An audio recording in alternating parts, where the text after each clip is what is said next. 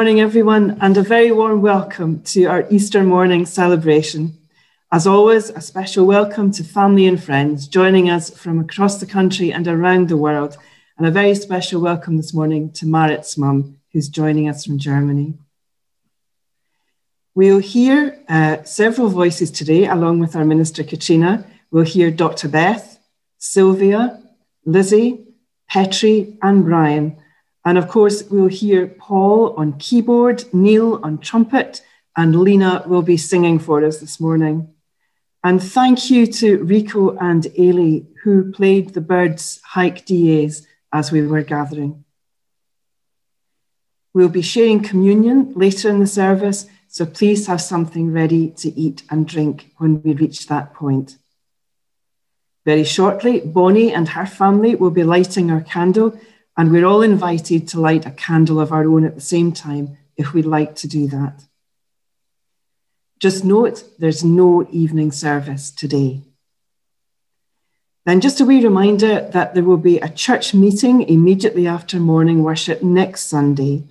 Although only members can vote, absolutely everybody is welcome to stay and participate in the discussion and in our communal discernment. Next Sunday, Katrina will lead morning worship at 11am, and in the evening at 7pm, Shahid Khan will lead our evening service. But now it's over to Bonnie to light our candle.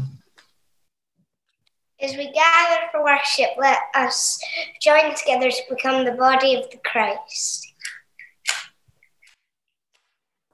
Christ is the light that lights our way. May we glimpse Christ lights this day. Thank you.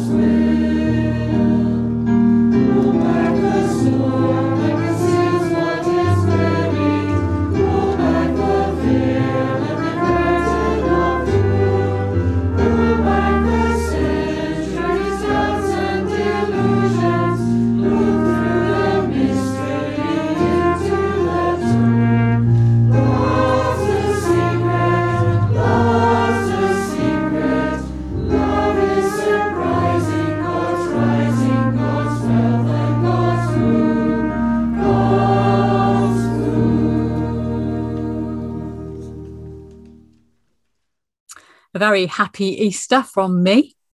And as we come to prayer, I'm going to use the traditional Easter acclamation. So if you feel like joining with the Alleluia at home, feel free. Um, if you prefer not to, that's fine too. Christ is risen. Alleluia. He is risen indeed. Alleluia. God of springtime, as buds burst into leaf, as blossom covers the trees and colourful flowers fill window boxes and gardens. We praise you for the gift of new, and renewed life.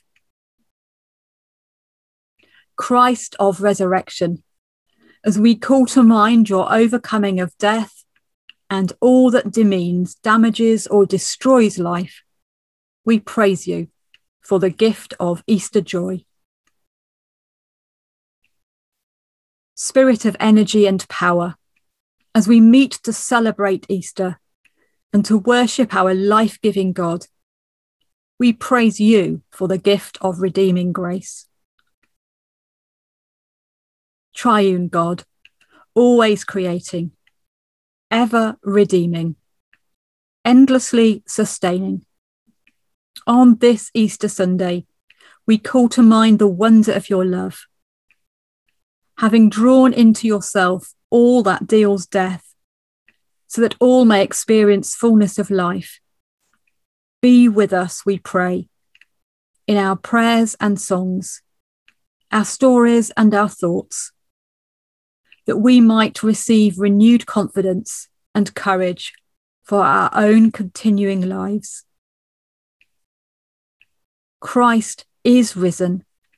He is risen indeed. Alleluia. Amen. Our Father, who art in heaven, hallowed be thy name. Thy kingdom come, thy will be done on earth as it is in heaven. Give us this day our daily bread, and forgive us our trespasses as we forgive those who trespass against us. Lead us not into temptation, but deliver us from evil. For thine is the kingdom, the power, and the glory, forever and ever. Amen.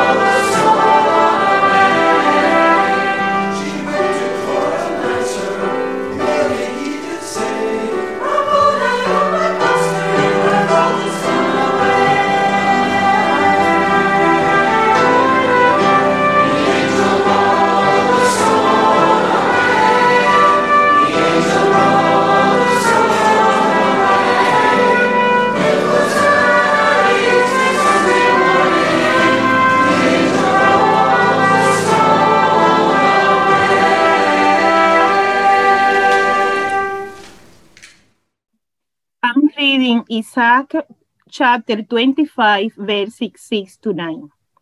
Here on Mount Zion, the Lord Almighty will prepare a banquet for all the nations of the world, a banquet of the richest food and the finest wine. Here he will suddenly remove the cloud of sorrow that has been hanging over all the nations the sovereign Lord will destroy death forever. He will wipe away the tears for everyone's eyes and take away the disgrace his people have suffered throughout the world. The Lord Himself has spoken. When it happens, everyone will say, He is our God. We have put our trust in Him, and He has rescued us. He is the Lord. We have put our trust in him. And now we are happy and joyful because he has saved us. So, as the Isaiah reading reminds us, this is a day of happiness. It's also a strange day, let's not pretend otherwise, but a day in which there should be joy and hopefully a bit of fun. So I thought it would be nice to do something that's a bit daft and do a make this morning. So um, you were invited, if you wished to, to have a piece of paper kind of around about this size. I'm going to share screen and I'm going to share a video to um, guide us through what to do with it. I should warn you, um, my lack of experience on sound levels means it's not ever so loud. So you have to listen fairly closely, but hopefully the video will fill your screen and you can at least follow my hands if you can't quite hear what I'm saying. So I'm going to mute myself now and share the screen. I don't know about you, but one of the things I love about the springtime is the flowers. It began with the snowdrops, and then came the crocuses, daffodils, and now we're just starting to see primroses and tulips.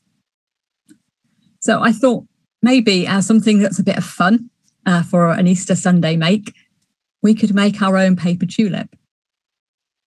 I promise you it's really easy. You don't need a degree in origami to be able to do this. All you need is a square of paper, anything around about 10 centimeters by 10 centimeters is fine. This is a little bit bigger. This is about 15 centimeters by 15 centimeters. Doesn't need to be huge. Doesn't even need to be a perfect square, if I'm honest, but it's, it's good if it's pretty much a square. And the first thing we need to do is to fold this diagonally, corner to corner. So like that, to make a triangle. And then open it out again and do the same on the other diagonal. Don't worry if it's not perfect, it really doesn't matter. But it's good if you can make quite a firm crease this time. The next thing is to choose one of the corners, again, it doesn't matter which one of the sides, and fold it up from that middle point and press it down quite firmly and then do the same the other side. It doesn't matter if they match or not. It doesn't matter if one's a bit higher or a bit lower. We're actually over halfway there now. Next, I'd like to invite you to turn it round and see these end points, just to bend each of those back a little bit. Again, it doesn't matter how far, what the angle is, do a big bend back or a small bend back, it doesn't matter. And then if you'd like to, you can pop your fingers in just to open it up. And there is your Easter tulip. It's not too bad, was it? Hopefully, uh, most of you had a go at that, ended up with some sort of a flower the beauty of flowers is they vary different colors, different sizes. Some of them are more obviously perfect than others, but they are all beautiful. And of course, tulips, like so many of our spring flowers, come from bulbs, bulbs that are buried in the ground in the autumn. And we don't see anything of them. And then suddenly up come the shoots, and then in due course, the beautiful flowers. And then they die away again and are hidden in the ground until next year. Those of you that received an Easter box, um, hopefully it had a piece of wheat in it. I'm going to try and hold this way you can see it. And one of the things that Jesus said, uh, which was very strange, was he talked about an ear of wheat and he said, unless it falls to the ground and dies and is buried, it stays just a single grain of wheat. But if it does die and fall to the ground and be buried, it will grow again and it will produce more wheat, more ears of wheat for a new season. And that's one of the images we have of Christ's death and resurrection, whether it's the wheat or whether it's the tulips. This idea of things that die and come back to life. And so we're going to hear a beautiful solo from Lena that was recorded for us last year that expresses some of that. Now the green blade riseth. Now the green blade rises from the buried grave. wheat that in dark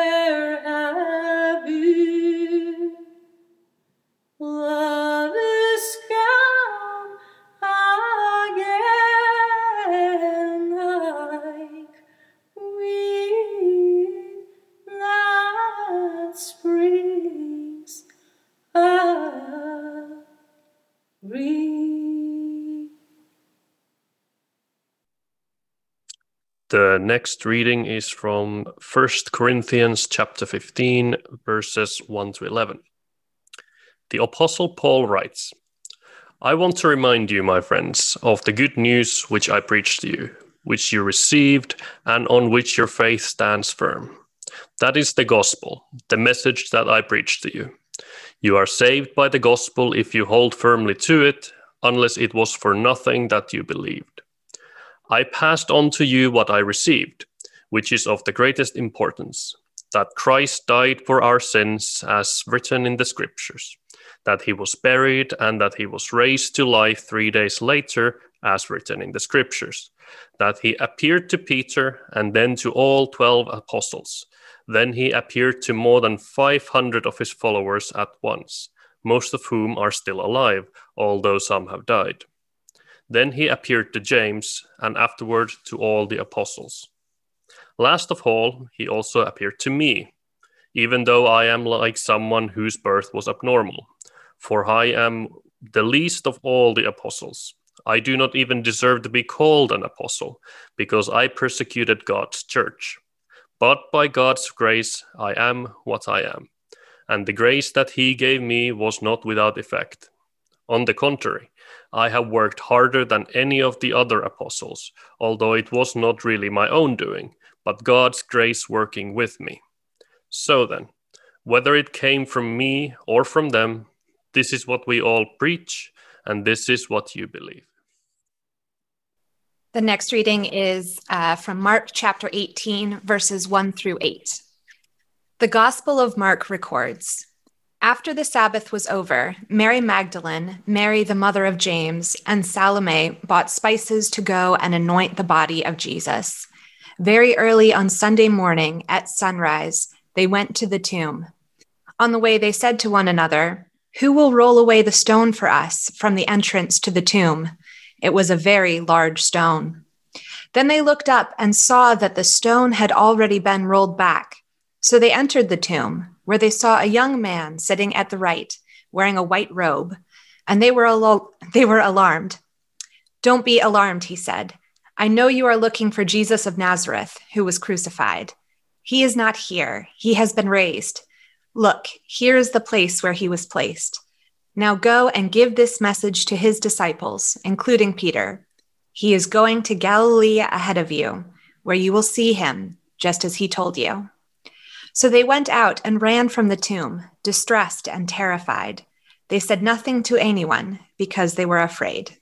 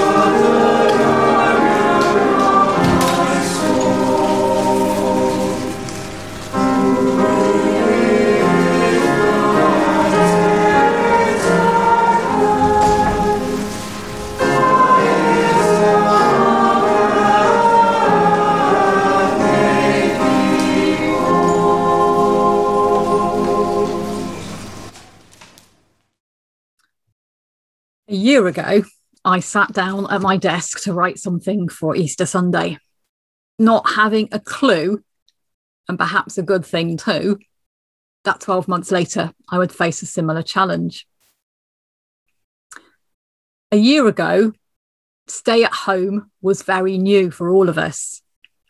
Quite a number of us had put teddy bears and other soft toys in our windows for children to see as they walked past. Some of us had painted or created rainbows in our windows. And again, the idea was that people walking out on their permitted exercise for half an hour or an hour or whatever it was would spot them and, and it would be something bright and cheerful. Last year, I didn't get any hot cross buns in Holy Week because, as you know, I am such a rule follower that having been told you should only do essential shopping, and having forgotten to pick any up when I did my essential shopping, I decided I wasn't allowed to have any. This year, I made sure I had hot cross buns. A year ago, scientists and doctors, and all of us, in fact, really didn't know very much about COVID. But scientists and doctors were working incredibly hard to discover and share new knowledge ways that would be more effective and helpful in treating those who had COVID. And the beginnings of work in the hope of finding a vaccine. Remember, when it started, we were assured there was no guarantee that any of these vaccines would come to anything. Nothing short of a miracle that a year later they are being rolled out across the world. It's only when we start to look backwards that we can start to make any sense of things. But actually, at the moment, we're still living in the present tense of this. This is still very much our experience. I have a suspicion this is going to turn out to be one of the most significant times in world history. And I wonder in five years' time, in 10 years' time, how will people tell that story? or in 20 years' time when it starts to be taught in schools, or 50 years, or 100 years' time when none of us are here anymore? How will that story be told and what will it mean? As we turn to look at the accounts of Easter in the Bible, we are reading accounts that were written down long, long after the event. And I think sometimes it's good to remind ourselves of this. These are not eyewitness accounts, but accounts that were written down 20, 30, 40, 50 years after things happened. Things that were written down to be sent to specific groups of people in specific places at specific times. If I asked you which was the oldest account of the Easter events, I would forgive you if you said, well, it's Mark's Gospel, isn't it? Because we all know Mark's Gospel is the oldest Gospel. But it isn't. The oldest account we have is the one written down by the Apostle Paul. The letter to the Corinthians is one of the earliest Christian documents that we still have, and therefore one of the oldest and probably the oldest account of the Easter events that somebody wrote down to pass on. Paul was writing to people who he called his friends, people in the church that he'd helped to found in a city called Corinth. And we know a bit about Corinth. We know it was uh, a complicated place, shall we say, to say the least. He knows that he and these people have a set of core beliefs. And it's very interesting that he begins his account about the Easter events with words we're more used to hearing when he talks about the Last Supper, of which his is also probably the earliest written record that we have. He says, I'm passing on what I received. And that's the thing with Paul. Whether we like him or whether we don't, whether we struggle with what he has to say, and sometimes I do, he is somebody who has come to love Jesus and wants to pass on the good news, the gospel to other people. And it's really interesting, I think, that the passage we heard he sets himself towards the end of this. He said, "I'm I'm I'm late coming to this. I'm I'm a bit of an odd oddball. I don't really fit. In fact, I got it all wrong to start with. I was the one that was out there persecuting the people who believed in Jesus. And yet, by God's grace, he says, I am what I am. I have been entrusted to pass on this story to you and to others. And so I find myself wondering in what ways are we a little bit like Paul? I wonder which stories of Jesus were passed on to us and who passed them on to us. I wonder if we were going to tell the Easter story, what would be the essential bits that we included? And I wonder too, where might we locate ourselves in that story.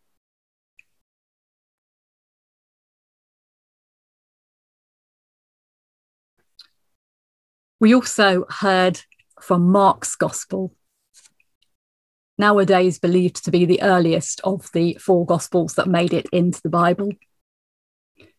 Mark's Gospel is noted for being pretty rubbishy Greek, which is good because it means people like me who are really rubbishy at Greek stand a chance of working with the Greek text.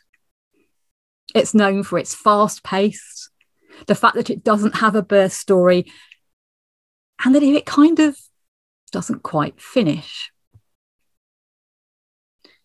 Almost any Bible you open, you'll find that when you get to the end of Mark, they add on other possible endings that were written much later.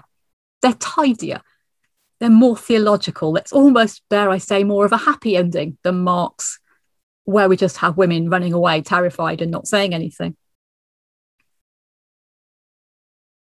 If Paul was writing a letter to friends far away, what Mark was doing was writing for a local community of Gentiles, of non Jewish people who'd become to believe in Jesus.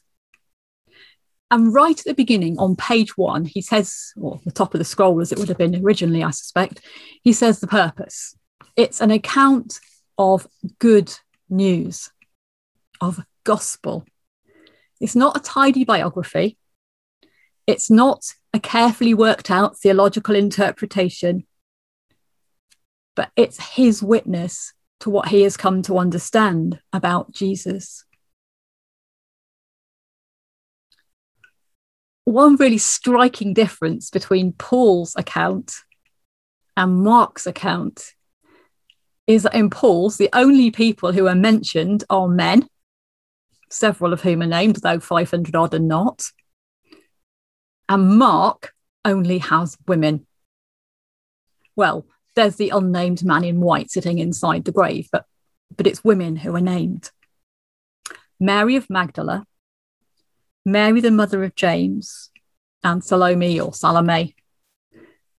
Three women who are also recorded as having been present at the crucifixion. They witnessed the death, they witnessed the burial, and now they witness the resurrection, or at least the empty tomb that sing- signals the resurrection. And it's such a simple, utterly human account, I think. These women have got up really early in the morning. They, they know what they're going out to do. They've got their spices and they're, they're going along the road. And, and then they think, well, hang on a minute. That stone's incredibly heavy. We're not going to be able to shift it. Who, who on earth are we going to ask to do that for us? And, and they're really, that their focus is totally on practicalities. They're going to pay their last respects to a dead friend. So when they get there and the stone which they've been talking about is rolled back, they must have been shocked, horrified, terrified. But they go on and they go to the entrance of the tomb and tentatively they go in. Remember, this is more likely a cave uh, than a the kind of thing that we might have. And there's this man dressed in white and we're told they're alarmed. I suspect that's a gross understatement. Mark's quite good on gross understatements. And yet, it seems that no matter that they are terrified, petrified, bewildered, they actually can hear and remember the words that are said to them. And they run away. they don't go and tell anybody. We're told they told nobody because they were terrified. Have you ever wondered why Mark stops there? Maybe he didn't need think there's any need to record that the women eventually went and told other people because that by then was obvious. This is 20 or 30 years down the line. No, more than that, 80 years down the line that this is written down. So everybody would have would have known what he's talking about. Some have suggested that the end of the scroll got lost, but I don't think any serious scholars believe that one. But maybe what he wants to do is leave an open ending that we actually have to weigh up for ourselves what the story is and decide do we believe this or do we not believe this? Did Jesus rise or did he not? We also as believers in Jesus, have to think what we will do with the good news that's entrusted to us. So, again, I wonder in what ways are we like Mark? I wonder what stories of Jesus we've passed on to others, deliberately and verbally or, or practically in our actions. I wonder if we were writing it, what would be the last line of the Easter story? And again, I wonder where we locate ourselves within that story.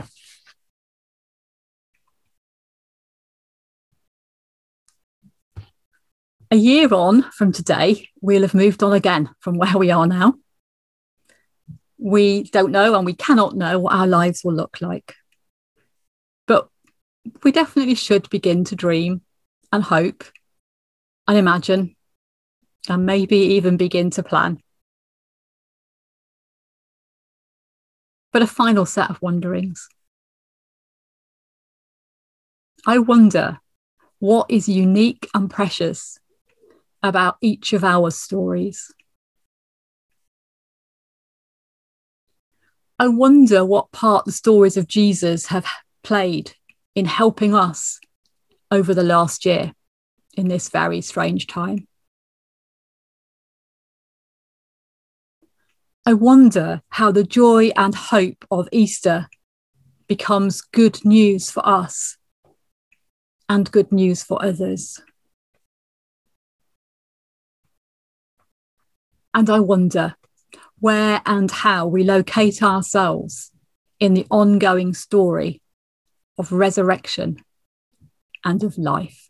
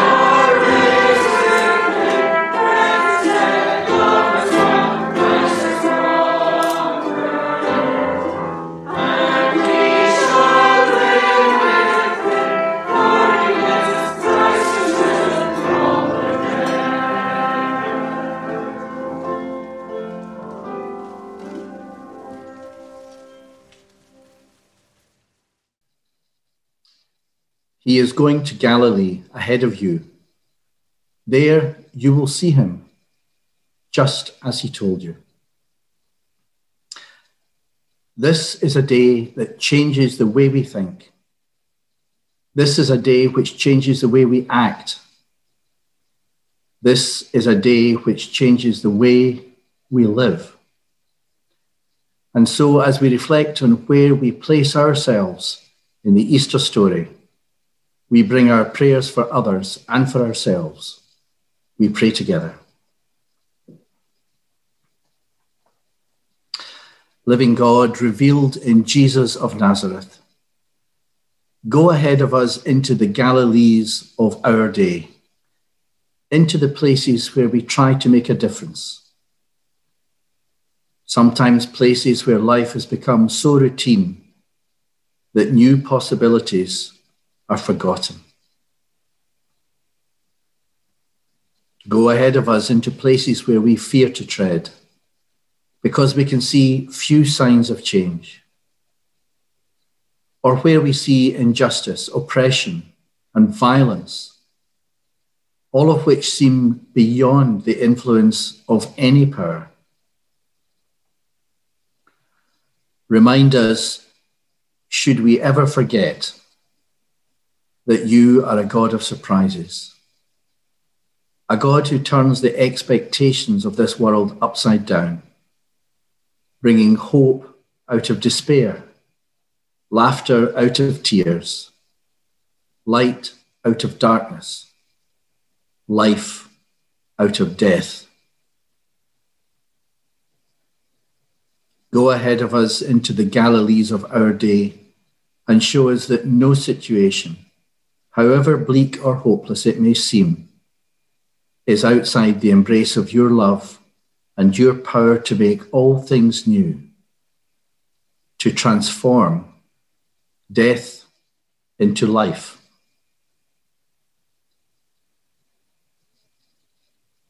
And so let each of us, in a moment of silence, call to mind a situation where we need to hear this hope again.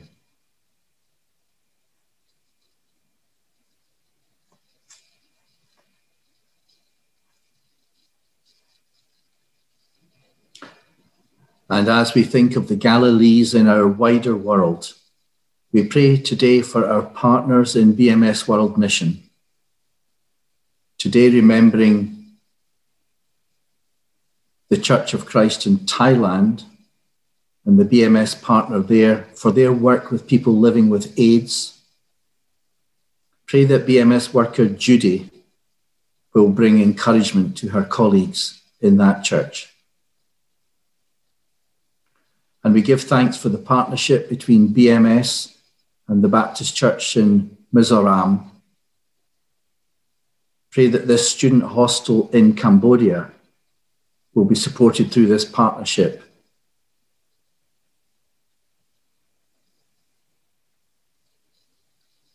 Closer to home, our sister churches here in Scotland and our colleagues, we play for Jim Megan, the chaplain at the Royal Hospital for Children, for Coastline Community Church in Pittenweem, which is formerly the Baptist Churches of Anstruther and Pittenweem, for Coatbridge, for Collydean in Glenrothes, and for Cornton in Stirling.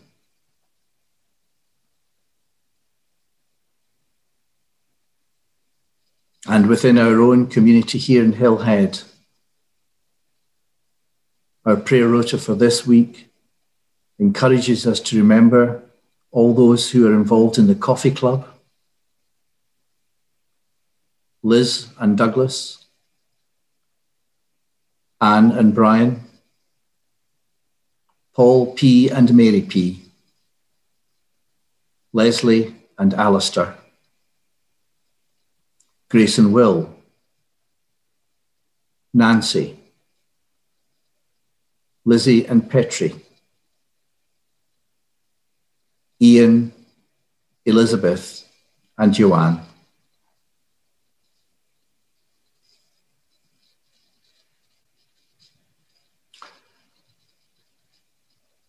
as we again this morning place ourselves in the Easter story and try to follow you, risen Lord, continue to change our lives, continue to change your people, continue to change the world.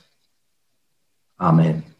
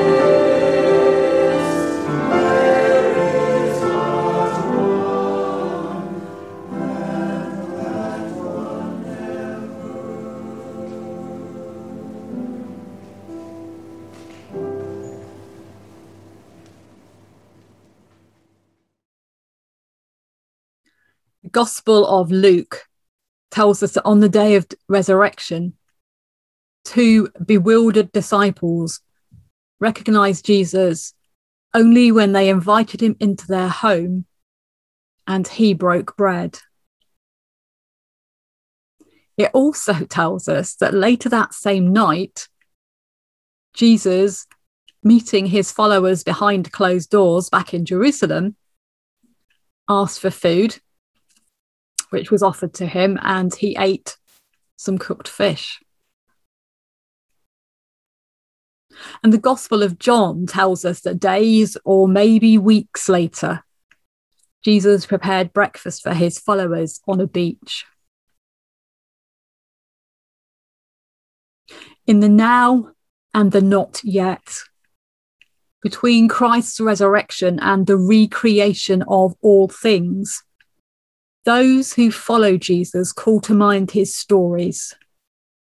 Eat and drink, reflect and pray in hope, in faith, in community, in love.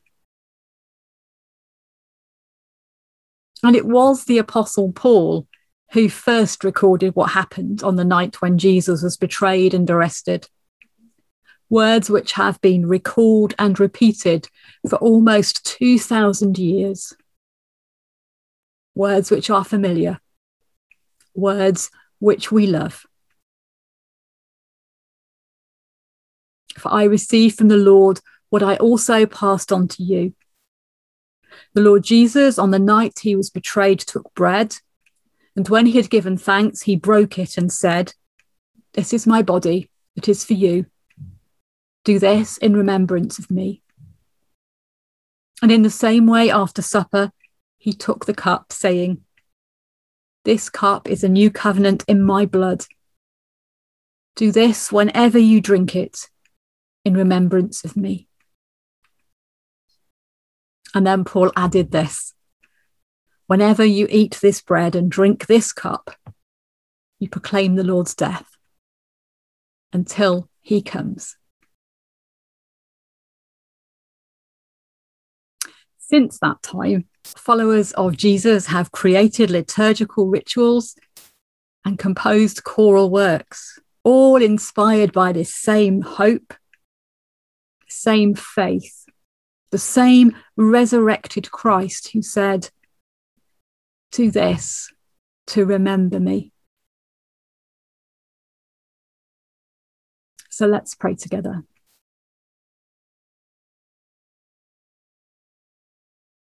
Risen Christ, on this day of days, when we celebrate your defeat of all that deals death and destroys life, we are humbled and amazed that you entrust to us good news for all creation. Aware of our own vulnerability and frailty, our finitude and our failings, we thank you that you promise to be with us every day and give us this simple yet powerful reminder of all you have done, are doing, and will do for us. Thank you for this food and drink. Thank you for the technology that allows us to be connected. Thank you for new life new hope, and never ending love. Amen.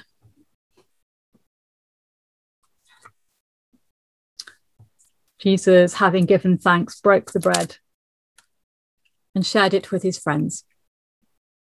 And we are his friends. So let's eat in gratitude and remembrance.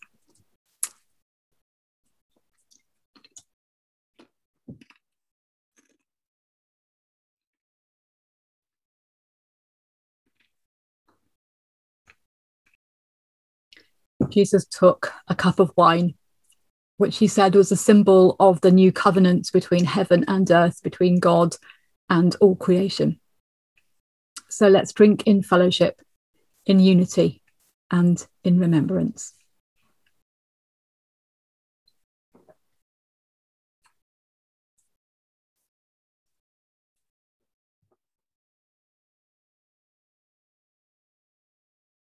And we hear again the ancient gospel acclamation Christ has died, Christ is risen, Christ will come again. Amen.